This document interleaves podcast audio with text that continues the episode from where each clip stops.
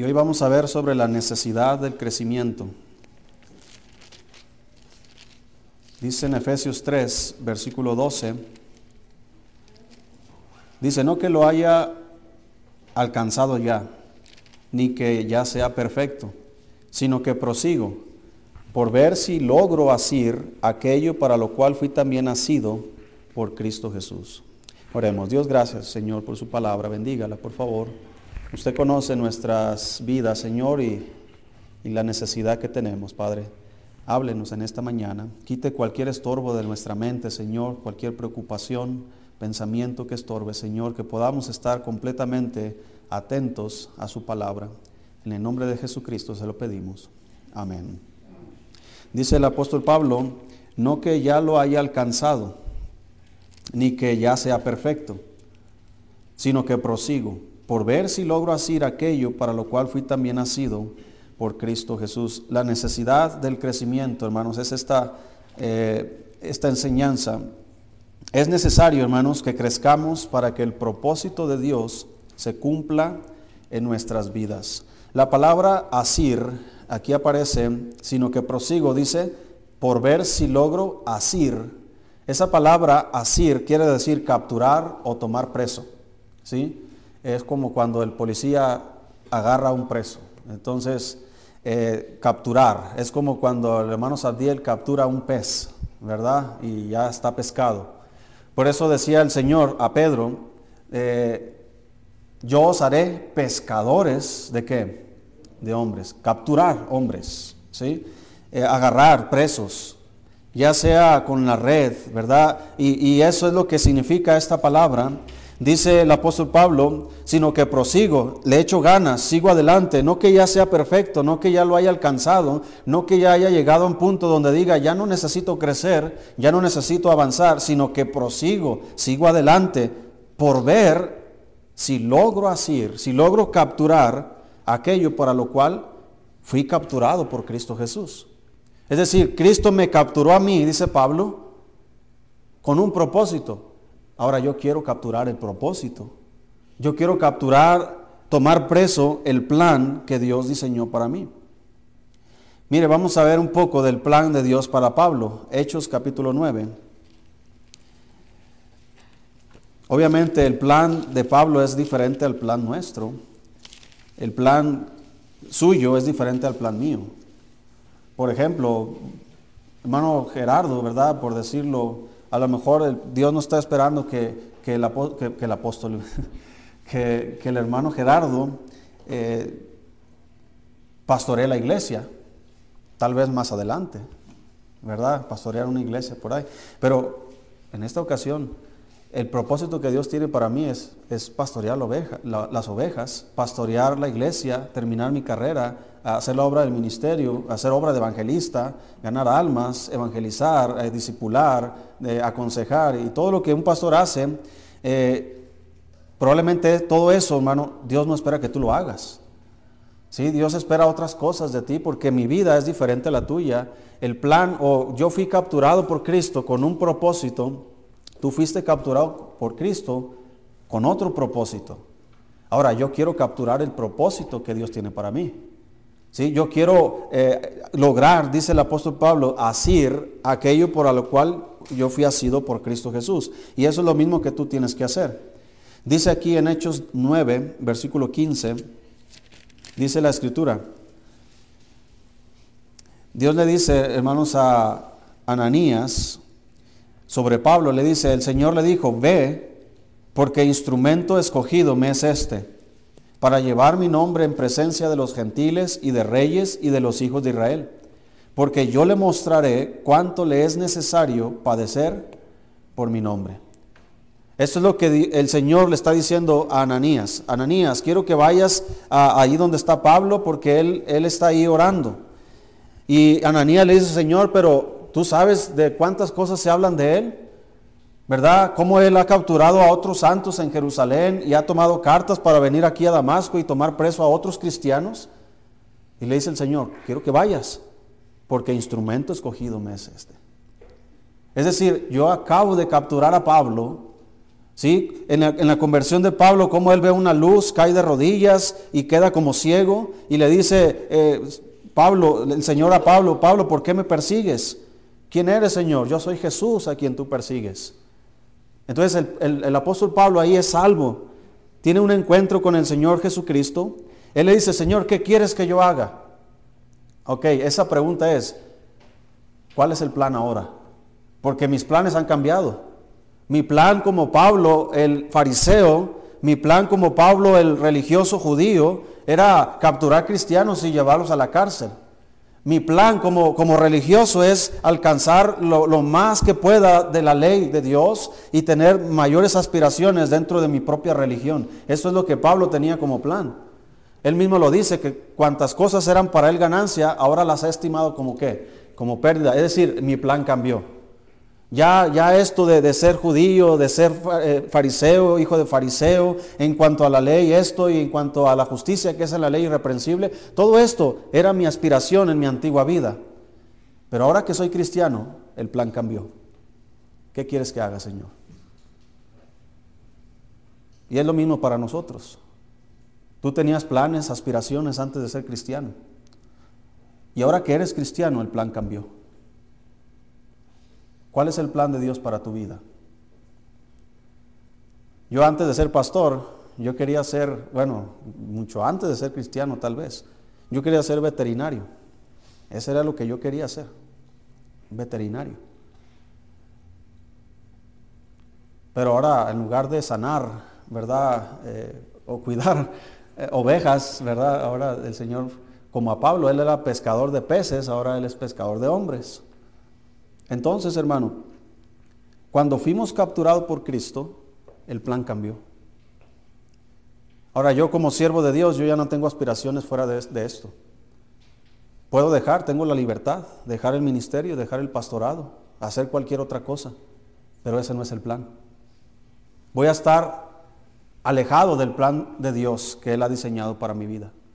Ahora soy pastor, no sé cuánto tiempo voy a ser pastor. No sé si mañana el Señor me lleva. No sé si voy a durar 50 años. Su esposo estuvo, ¿cuántos años? 50 años pastoreando la iglesia. Yo quisiera lograr algo así. Tengo 12 apenas. Soy un adolescente, ¿verdad?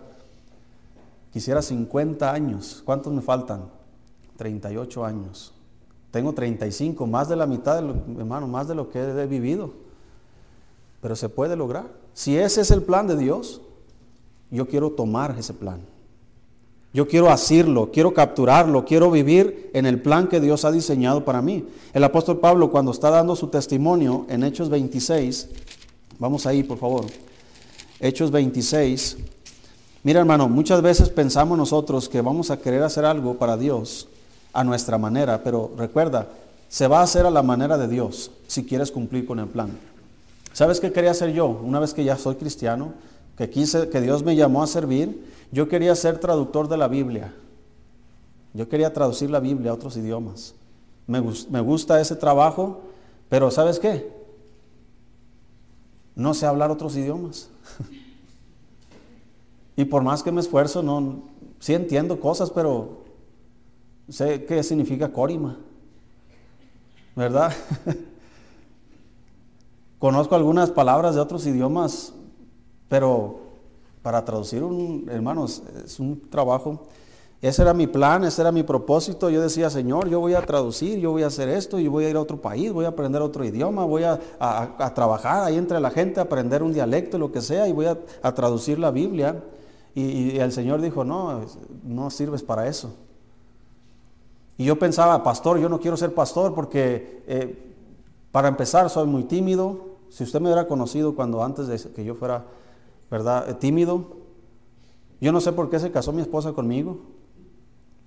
Estaba flaquito, flaquito, hermanos, eh, era un, ¿cómo se llama? ¿Verdad? Los sacos me quedaban, hermano, así, me veía yo con los sacos, tímido, no hablaba con nadie. Uno decía, ¿y ese para qué? ¿Para qué sirve?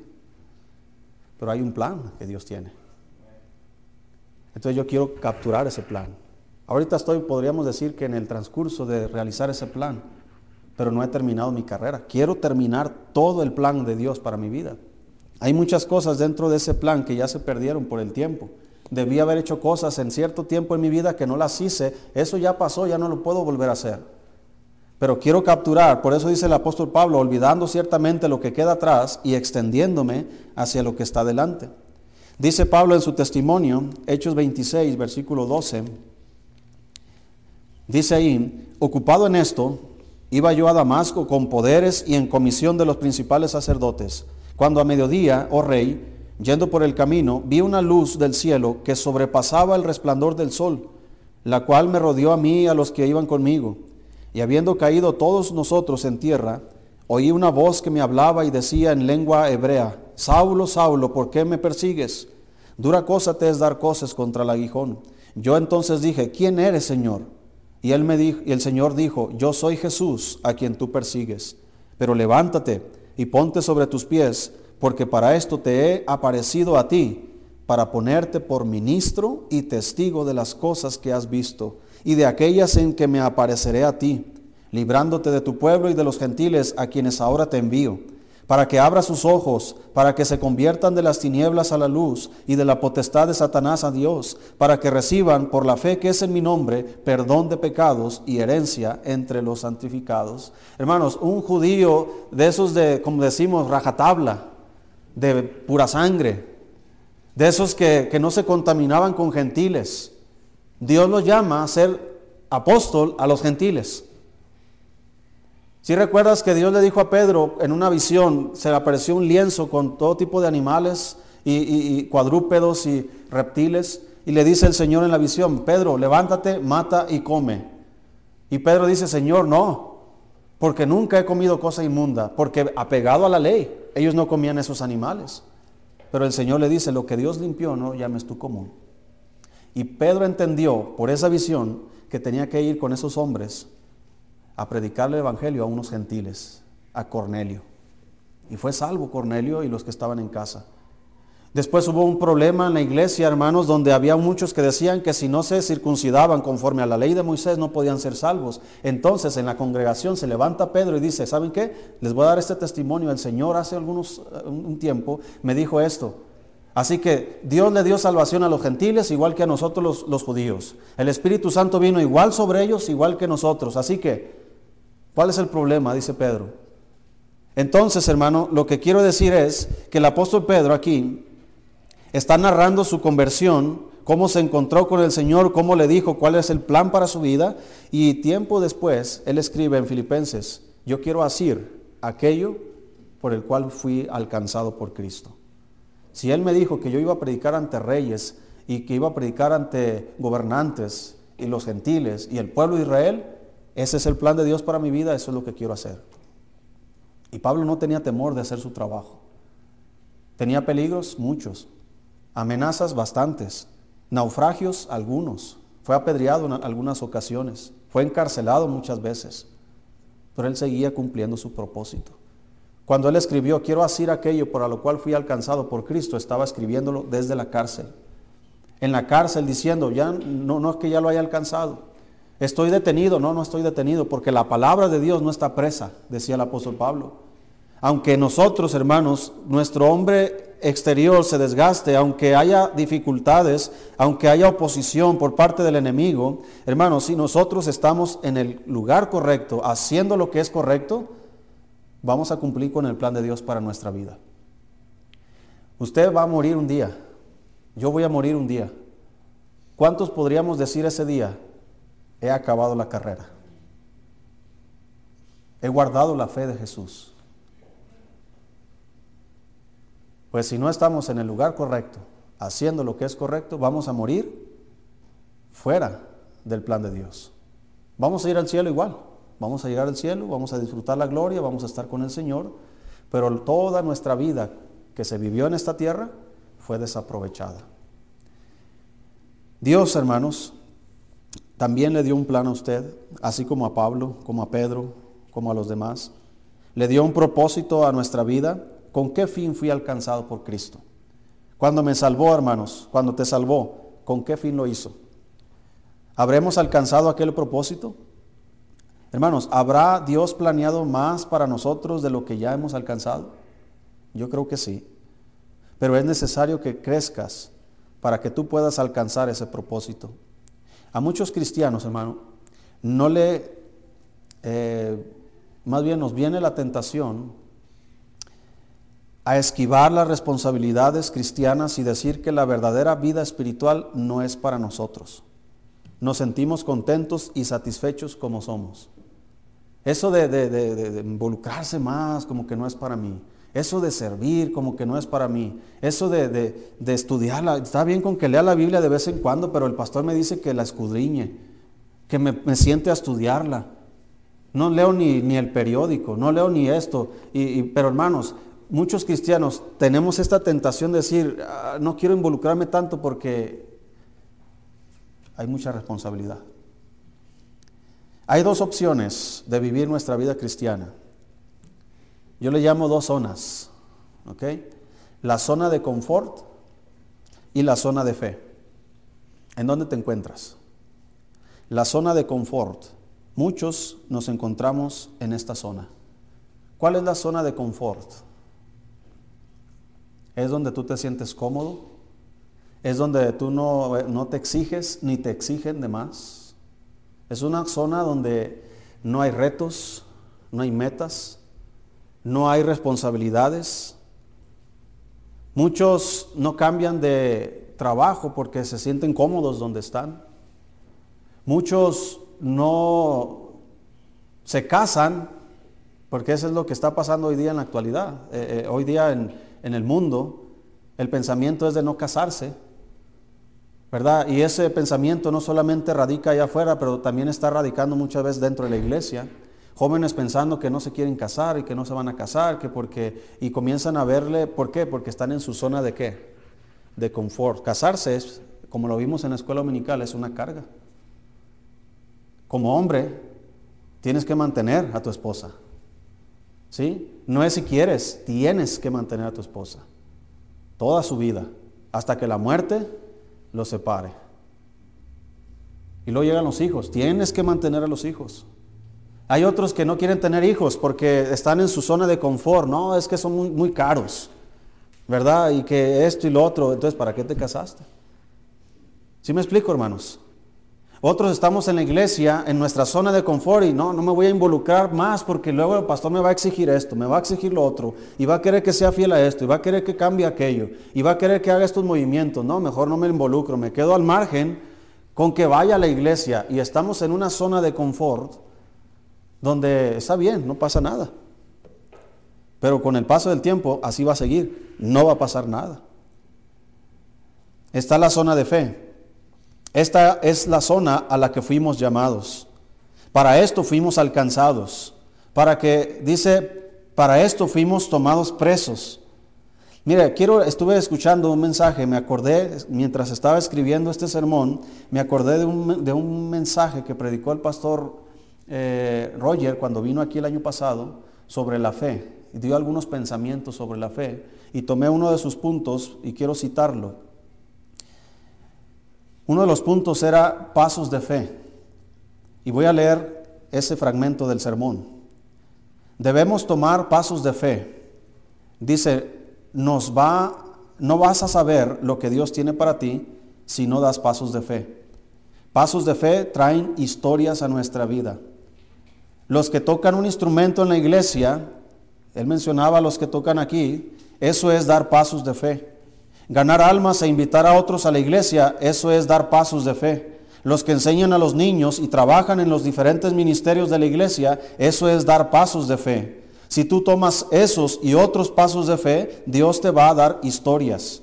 No sabemos los resultados, pero creemos que Dios va a hacer algo.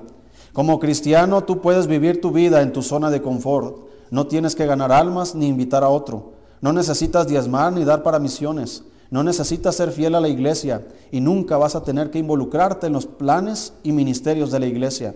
No tienes que hacerlo realmente, pero no vas a tener historias en tu vida. Depende de ti qué estilo de vida quieres vivir. ¿Quieres vivir en tu zona de confort? Tienes la libertad de hacerlo. Nada más que no tendrás ninguna historia. Pero si quieres tener historias y crecer más, vas a tener que dar pasos de fe. Entonces, ahí termina ese fragmento. Pensamos nosotros, Eh, tocar un instrumento. Ah, eso cualquiera lo puede hacer. A ver, inténtalo. Yo sé que no todos tienen el talento, ¿verdad? Para tocar. Yo sé que la hermana Alexia toca el violín, pero su esposo no toca ni, ni, las maracas, ¿verdad? Entonces es, es entendible. Pero hermanos, es un ministerio la música. El ministerio de niños es un ministerio. Necesitas dar pasos de fe para hacer ese ministerio. Aún cuidar a los niños en la cuna, hermanos. Uno dice, ¿qué espiritual tiene de esto? ¿Sabías tú que puedes estar cuidando pastores y misioneros ahí en la cuna? ¿Sí sabías eso? Ahí puede estar el, siguiente que va a hacer una revolución en el mundo. Tú puedes ver ahí al Limni, ¿verdad? Y Limni, pues ah, sus caras ahí, ¿verdad? Y, y, su genio y todo eso. Pero imagínate a ella, hermanos, alcanzando a otros en otro país. Alejandrito, gritón, chillón, ahorita. Pero después que sus gritos sean de, del Evangelio, que esté predicando. Así que hermano, necesitamos dar pasos de fe. Yo no sé qué es lo que va a pasar con lo que yo estoy haciendo para el Señor, pero el Señor sí sabe lo que va a pasar. Yo no, yo no sé el, alcance de lo que yo estoy logrando o lo que yo estoy haciendo en, en el plan de Dios para mi vida ahorita. Yo puedo decir, bueno, es que el impacto que yo estoy haciendo ahorita, ¿qué tanto puede ser? Pero hermanos, muchas veces las cosas que hacemos para Dios tienen un mayor impacto, muchas veces cuando nosotros ya ni estamos aquí. Trabajar con un joven, ayudarle. Uno dice, ahorita estoy ayudando en su problema presente, pero ¿qué impacto va a tener eso? Desde hace algunos años comenzamos ministerios de jóvenes, eh, conferencias de jóvenes aquí en el estado, queremos alcanzar a, las iglesias, no solamente alcanzar a los perdidos, pero los jóvenes que ya están, queremos lograr cosas importantes con ellos. Queremos alcanzarlos para que sean jóvenes espirituales, para que Dios haga una obra en ellos, en sus iglesias. Invertimos tiempo, invertimos dinero para tener estas conferencias. Próximo mes vamos a ir a una. En mayo vamos a tener otra aquí. Y luego tenemos el campamento de jóvenes. Hermano, es una carga todo eso. Es una inversión que hacemos, es un trabajo que se hace para Dios y los alcances de eso, hermano, muchas veces lo vamos a ver muy, muy a lo lejos. ¿Cuántos jóvenes, cuántas personas cristianos han sido beneficiados por este tipo de ministerios? Desde los niños. Pero cuando estamos en nuestra zona de confort no queremos mover ni un dedo. Qué latoso es esto, qué latoso es lo otro, qué, qué incómodo, qué, qué fastidio. Eh, tener que ir, tener que levantarme, tener que hacer esto, tener que hacer lo otro. Es una zona de confort, hermanos, que no nos deja hacer nada para Dios. Si quieres estar en la zona de fe, tienes que dar pasos de fe. Hermano, para salir de tu zona de confort, si tú te encuentras aquí y quieres entrar a la zona de fe, necesitas crecer. Necesitas dar pasos de fe. En tu zona de confort no hay crecimiento, no hay resultados, no hay historias de fe. En tu zona de fe está el plan de Dios que Él diseñó para ti. En tu zona de confort creces y avanzas en lo que tú quieres. En la zona de fe creces y avanzas en lo que Dios quiere. En tu zona de confort no necesitas hacer nada, solo come, bebe y mañana morirás. En tu zona de fe necesitas dar pasos de fe, pasos de crecimiento. En tu zona de confort te sientes cómodo con venir a la iglesia de vez en cuando, con diezmar a duras penas, misiones ni lo menciones. Servir, eso no es para mí. Leer la Biblia solo si me dan ganas. Orar solo en necesidad. Esta es la zona de confort donde muchos cristianos viven. En tu zona de fe es necesario decir como Juan el Bautista, es necesario que Él crezca, pero que yo mengüe. Es decir, en mi zona de confort, Cristo no es visto en mi vida, pero en mi zona de fe, Cristo es visto a través de mí. Podemos decir como Pablo, y ya no vivo yo, mas vive Cristo en mí. En mi zona de confort sigue siendo lo que eres, sigue haciendo lo que haces. En tu zona de fe tienes que crecer. Tienes que dar pasos de fe. Tienes que dar pasos de crecimiento. Y estos pasos de, crecimiento, hermanos, estos pasos de fe, depende de dónde te encuentras en tu vida cristiana. Puede ser que tal vez el siguiente paso que necesitas dar es el bautismo. Necesitas bautizarte para dar ese paso de fe. Yo sé que hay unos que están esperando el bautismo, eh, es, es mi responsabilidad, ¿verdad? Poder bautizarles ahí, nomás que espérense a que el frío baje un poquito. Pero ese es un paso de fe. ¿Fuiste salvo? ¿Crees en el Señor Jesucristo? Ok, la Biblia dice, bautízate. Pero muchos cristianos, me he topado con cristianos, de hecho hay algunos que ya no vienen a esta iglesia porque yo fui y los confronté con el bautismo. Oye hermano, ¿qué pasó? ¿Necesitas bautizarte? No, no quiero por esto, por aquello y por lo otro. Y me empezaron a dar una larga lista de excusas por el cual no querían bautizarse. ¿Ok? Mi responsabilidad es enseñarte, instruirte, guiarte y bautizarte. Pero tú no quieres, entonces tú estás en tu zona de confort. No vas a crecer en tu vida cristiana si no comienzas a dar pasos de fe, pasos de crecimiento. Y el primer paso, después de ser salvo, el primer paso de fe que damos es el bautismo. Todos los que fueron salvos en la Biblia se bautizaban inmediatamente. Dice la Biblia, y los que recibieron su palabra fueron bautizados. Y se añadieron aquel día como tres mil personas. Ese es el paso de fe. Ya, ya te bautizaste, ya eres un cristiano salvo, bautizado, estás en la iglesia. Ok, ¿qué necesitas dar? ¿Qué otro paso necesitas hacer? Hermano, no te conformes con lo que eres ahorita. Ni yo estoy conforme con lo que soy. Yo no soy el mejor pastor, yo no, predico los mejores sermones, yo no tengo el mejor ministerio. Hay muchas responsabilidades que necesito retomar y empezar a hacer. Hay otras que necesito eh, dar pasos de fe y hacer cosas que en mi zona de confort no puedo hacerlas. Tengo que salir de mi zona de confort, tengo que entrar a mi zona de fe y empezar a cumplir el plan por el cual fui alcanzado por Cristo. Yo no creo, hermano, que Cristo te alcanzó para que solamente vinieras a la iglesia y estuvieras sentado. Yo creo que Cristo te alcanzó para algo más. Hay algo más en tu zona de fe, pero mientras no estés en tu zona de fe, no vas a saber para qué fuiste creado, para qué fuiste salvado. No sé si me estoy explicando.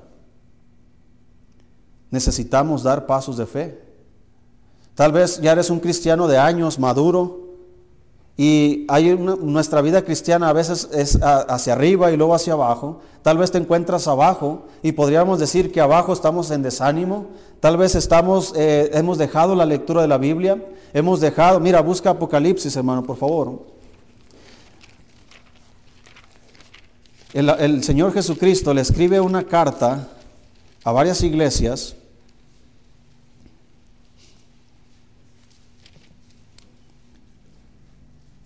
Y la primera carta en Apocalipsis capítulo 2 es a la iglesia de Éfeso. No, no, tengo el tiempo, hermano, para explicar todo lo que involucra a la iglesia de Éfeso, pero te voy a resumir. El apóstol Pablo llegó a Éfeso y lo primero que se topó es con una, una joven que estaba endemoniada. Y él le sacó el demonio y así que fueron acusados y llevados ante las autoridades. Y después él se fue a enseñar en el Areópago, estaba enseñando y estaba enseñándole muchas cosas. Muchos judíos fueron salvos, pero otros no quisieron. Él iba a la sinagoga, la gente lo escuchaba y después lo, echaba afuera, hasta que él se fue a la escuela de uno que se llamaba Tirano, dice la Biblia. Ahí enseñó por espacio de tres meses. Y dice la Biblia más adelante que toda Asia fue llena del Evangelio. La iglesia comenzó ahí, con un grupo de 10 jóvenes que no sabían más que el bautismo de Juan. Entonces Pablo les bautizó, pasos de crecimiento, les bautizó correctamente porque solamente conocían el bautismo de Juan, ni, sabía, ni siquiera sabían que había Espíritu Santo. Pablo les enseña, ellos creen, ellos, eh, por, decirlo así, alinean su doctrina con la doctrina correcta y comienzan a dar pasos de fe. Comienzan a llenar, desde Éfeso, llenaron a toda Asia con el Evangelio. ¿Por qué? Porque desde esa escuela venían estudiantes de muchos lugares del mundo, ahí estudiaban, pero ahí se predicaba el Evangelio. Pablo y los demás predicaban el Evangelio ahí, muchos eran salvos cuando graduaban. Ahora esto no lo vas a encontrar en la Biblia, Solamente estamos agarrando la información que tenemos y estamos completando lo que no sabemos. ¿Cómo llenó el Evangelio toda Asia con el Evangelio? Bueno, ¿cómo se llena el mundo con el Evangelio? Mandando, ¿qué cosa? Misioneros. ¿De dónde salen los misioneros? De las iglesias.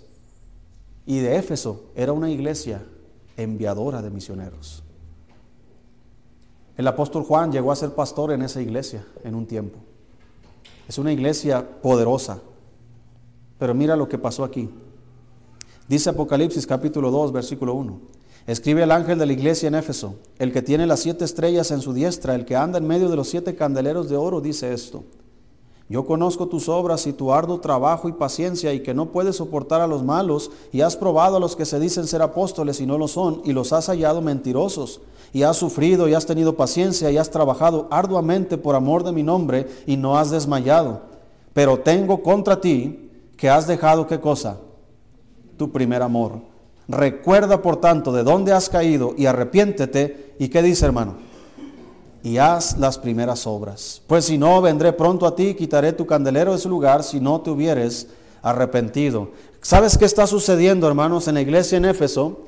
Habían tenido tanto éxito en el Evangelio, ellos eran buenos en doctrina, trabajaban arduamente por amor del Señor, dedicaban su tiempo a trabajar, a ganar almas, a, a comenzar iglesias.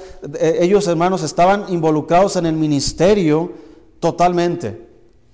Pero era tanto lo que estaban involucrados que habían dejado, hermanos, su relación con Dios. Por ahí escuché una frase que dice, eh, ¿cómo era? Ya se me olvidó, hermanos. Estaba pensando en la frase y se me olvidó. No es lo mismo, hermanos, servir a Dios que caminar con Dios. No hay que confundir las dos cosas. El hecho de que yo esté predicando, que alguien esté tocando, que le estén enseñando, que estemos sirviendo, que limpiemos, ¿sí? que hagamos, que vayamos, que hagamos toda la obra del Señor, eso no significa necesariamente que estemos caminando con Dios. Porque esta iglesia estaba haciendo todo eso. Y el Señor le dijo, tengo contra ti. ¿Qué es lo que tengo contra ti? Que has dejado tu primer amor. Haz las primeras obras. ¿Cuáles son las primeras obras? ¿Qué es lo que, más, lo que comienza a ser un cristiano en sus primeras etapas? ¿No dice la Biblia, desead como niños recién nacidos qué cosa?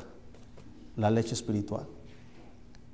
Entonces podría ser el caso de nosotros, que a lo mejor no somos cristianos nuevos que necesitamos ser bautizados, pero somos cristianos viejos que necesitamos volver a hacer las primeras obras. Necesitamos dar esos pasos de fe. El pensar que ya me sé la Biblia y que ya no voy a leer ciertos libros de la Biblia porque son molestos, como el libro de, no sé, crónicas. Nos lo saltamos porque, no sé, no trae enseñanza, tantos nombres y, no, y luego difíciles de pronunciar. Pero ahí está por algo. La oración. Muchas veces pensamos que nosotros somos tan, tan buenos en arreglar nuestros propios problemas que no necesitamos consultar con Dios. Vamos a tomar una decisión y no necesitamos a Dios porque yo sé, yo puedo. Ese es el típico comportamiento de un adolescente cuando se está independizando de sus padres. Cree que sabe, cree que puede. Entonces, si te sientes cómodo con ese estilo de vida es porque estás en tu zona de confort no lees la Biblia, no oras, no ayunas, no sirves, no eres fiel, no apoyas. Sal de esta zona de confort y entra a tu zona de fe. Y va a ser necesario que Dios crezca en tu vida, pero que tú mengues. Que tus deseos sean aplastados y los deseos de Dios sean sobrepuestos que tus planes sean quitados y los planes de Dios sean puestos sobre encima. Que lo que tú piensas sea quitado y lo que piensa Dios sea lo que reine. Pero para eso es necesario dar pasos de fe, dar pasos de crecimiento. en mi zona de fe, hermanos, Cristo es visto a través de mí. Ahora amo como Cristo ama, perdono como Cristo perdona, soy compasivo como Él lo era. Ahí es donde se puede notar que estás en tu zona de fe o en tu zona de confort. Tengo que creer, hermanos, perdón, tengo que crecer o no se cumplirá el propósito de Dios para mí. La obra de Dios, hermanos, exige nuestro crecimiento. Dios anhela y desea hacer mucho más para nosotros de lo que Él está haciendo, pero es necesario que crezcamos. Yo no creo, hermano, que tú estés y que yo, en general, estemos 100% eh, haciendo la obra de Dios. Hay áreas donde necesitamos hacer ajustes, necesitamos crecer. Tal vez necesitas comenzar a tener una devoción diaria en tu vida. ¿Qué es una devoción diaria? Bueno, es cuando tú tomas un tiempo especial aparte ah, para, leer la Biblia sin distracciones. No es una lectura bíblica donde tú cumples un, un plan de lectura nada más para rellenar un cuadrito de que ya cumpliste el día. No, eso no es devoción. Eh, devoción es eh, quitarte de cualquier problema, cualquier distracción, eh, dedicar un tiempo especial, tal vez hasta un lugar especial donde tú te sientas sin ninguna distracción, ninguna tentación y puedas abrir tu Biblia libremente y puedas leer calmadamente y puedas hablar con Dios libremente y puedas adorar a Dios. Eso es devoción. Pero eso requiere dejar de hacer otras cosas. Leer la Biblia cuesta tiempo. Tiempo que dedicamos muchas veces a pasatiempos en nuestra zona de confort, a redes sociales en nuestra zona de confort. ¿Cuántos cristianos, hermano, son más espirituales en sus redes sociales que en su vida personal? ¿Cuántos cristianos postean versículos de la Biblia, pero no leen la Biblia. Inclusive hay hasta oraciones, como si Dios tuviera Facebook. No creas, hermanos, eh, ¿verdad? Ahí pone sus oraciones, Señor, te, pido por eso. Yo no creo, yo no me imagino a Dios allá en el trono, sentado con un teléfono. Ah, mira lo que me mandó mi hijo. Tremendo, ¿verdad? ¿Qué, es? Le voy a dar un like para que se anime. Dios no hace eso, hermano. Eso me, suena más como, no seáis como los hipócritas cuando oréis, para ser visto por los hombres. Necesitamos dar pasos de fe, pasos de crecimiento. Hermanos, voy a terminar con este pasaje. Busque el libro de Gedeón, perdón, el libro de números. Vamos a buscar a Gedeón. Tengo un problema en mi mente ahora, hermano. ¿Qué dije, hermano? No. Jueces.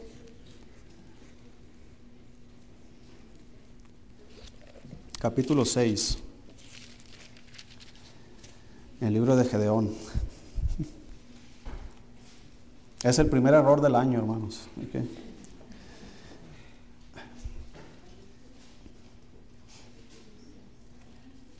Cuando yo decidí servir a Dios, hermano, cuando Dios me llamó, yo recuerdo exactamente cuando yo sentí un impulso, porque cuando Dios te llama, hermano, muchos piensan, pues, ¿cómo es eso? Dios te dice, oye, Gerardo, ¿verdad? Como Saulo, Saulo, Señor, ¿qué quieres que haga? Eso no pasó en mi vida.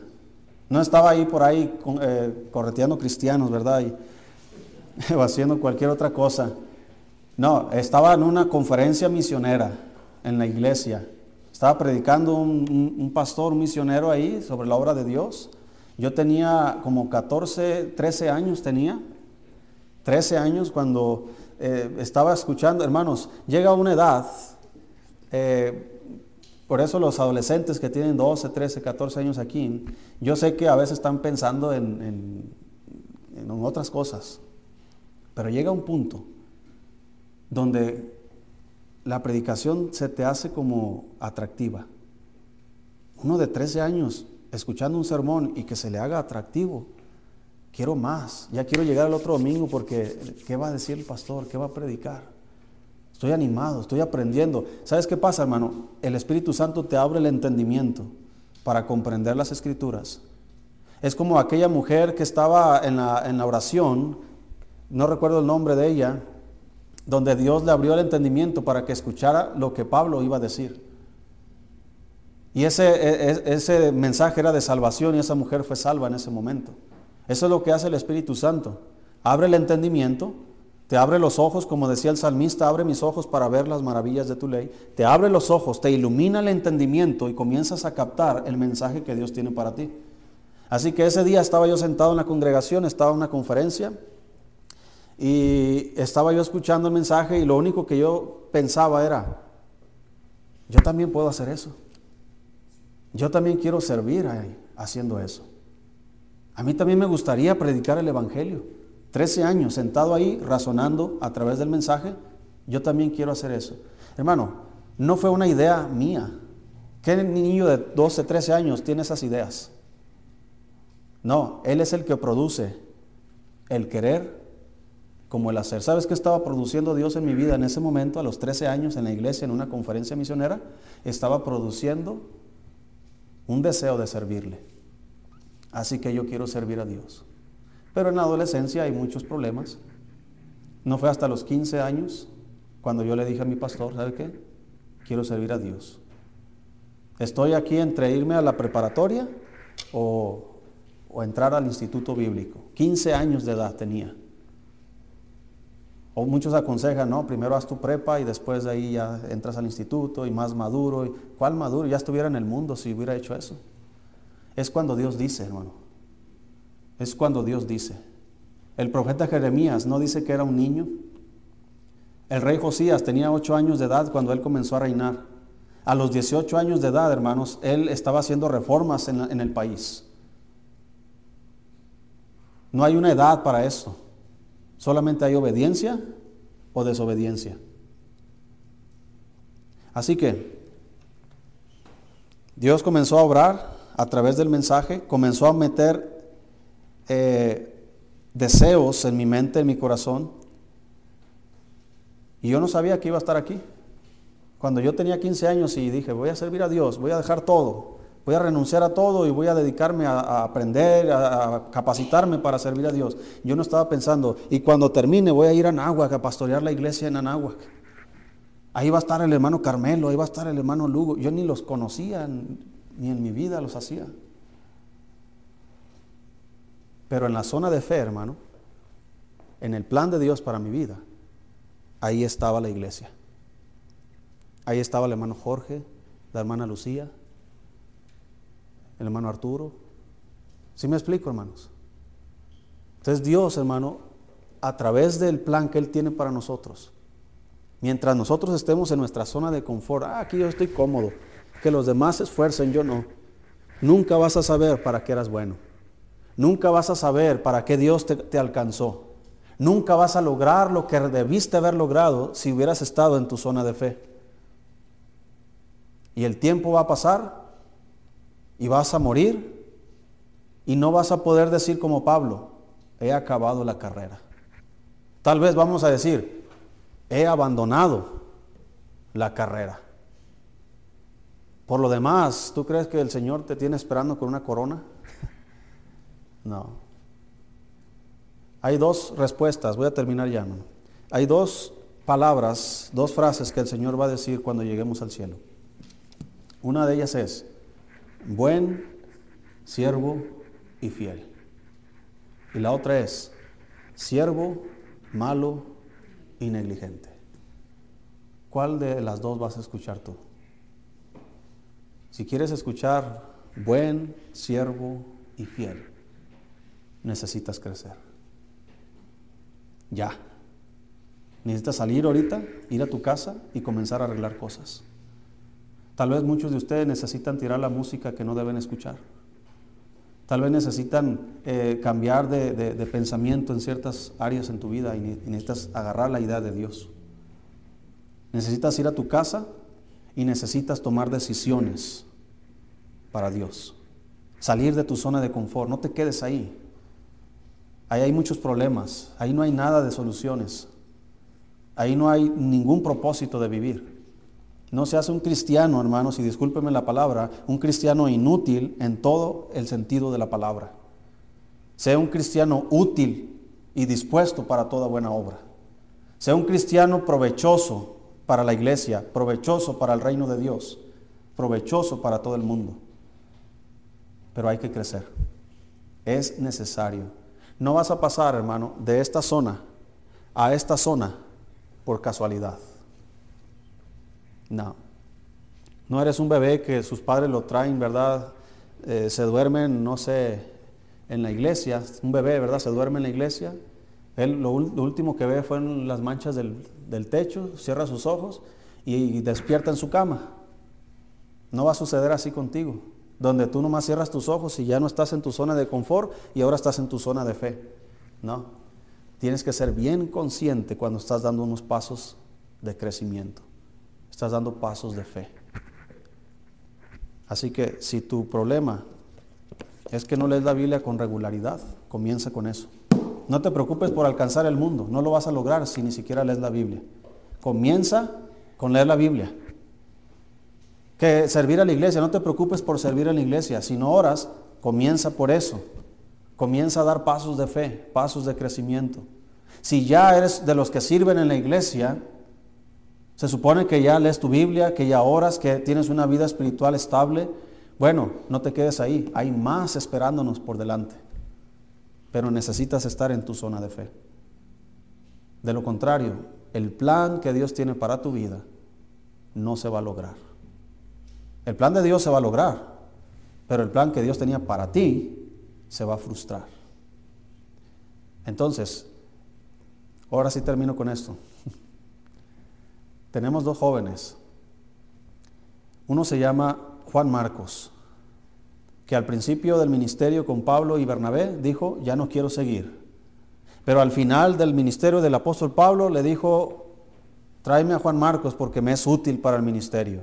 Es decir, Juan Marcos al principio no dio pasos de fe o pasos de crecimiento, o al menos eso es lo que aparentaba, pero al final vimos a un hombre útil y luego tenemos a Demas, un hombre que iba con Pablo a sus viajes misioneros. Y le escribe al apóstol, perdón, le escribe a Timoteo y le dice, ¿sabes qué? Eh, trae a Juan Marcos y etcétera, etcétera, eh, porque, eh, y comienza a mencionar algunos nombres, porque Demas me ha que desamparado.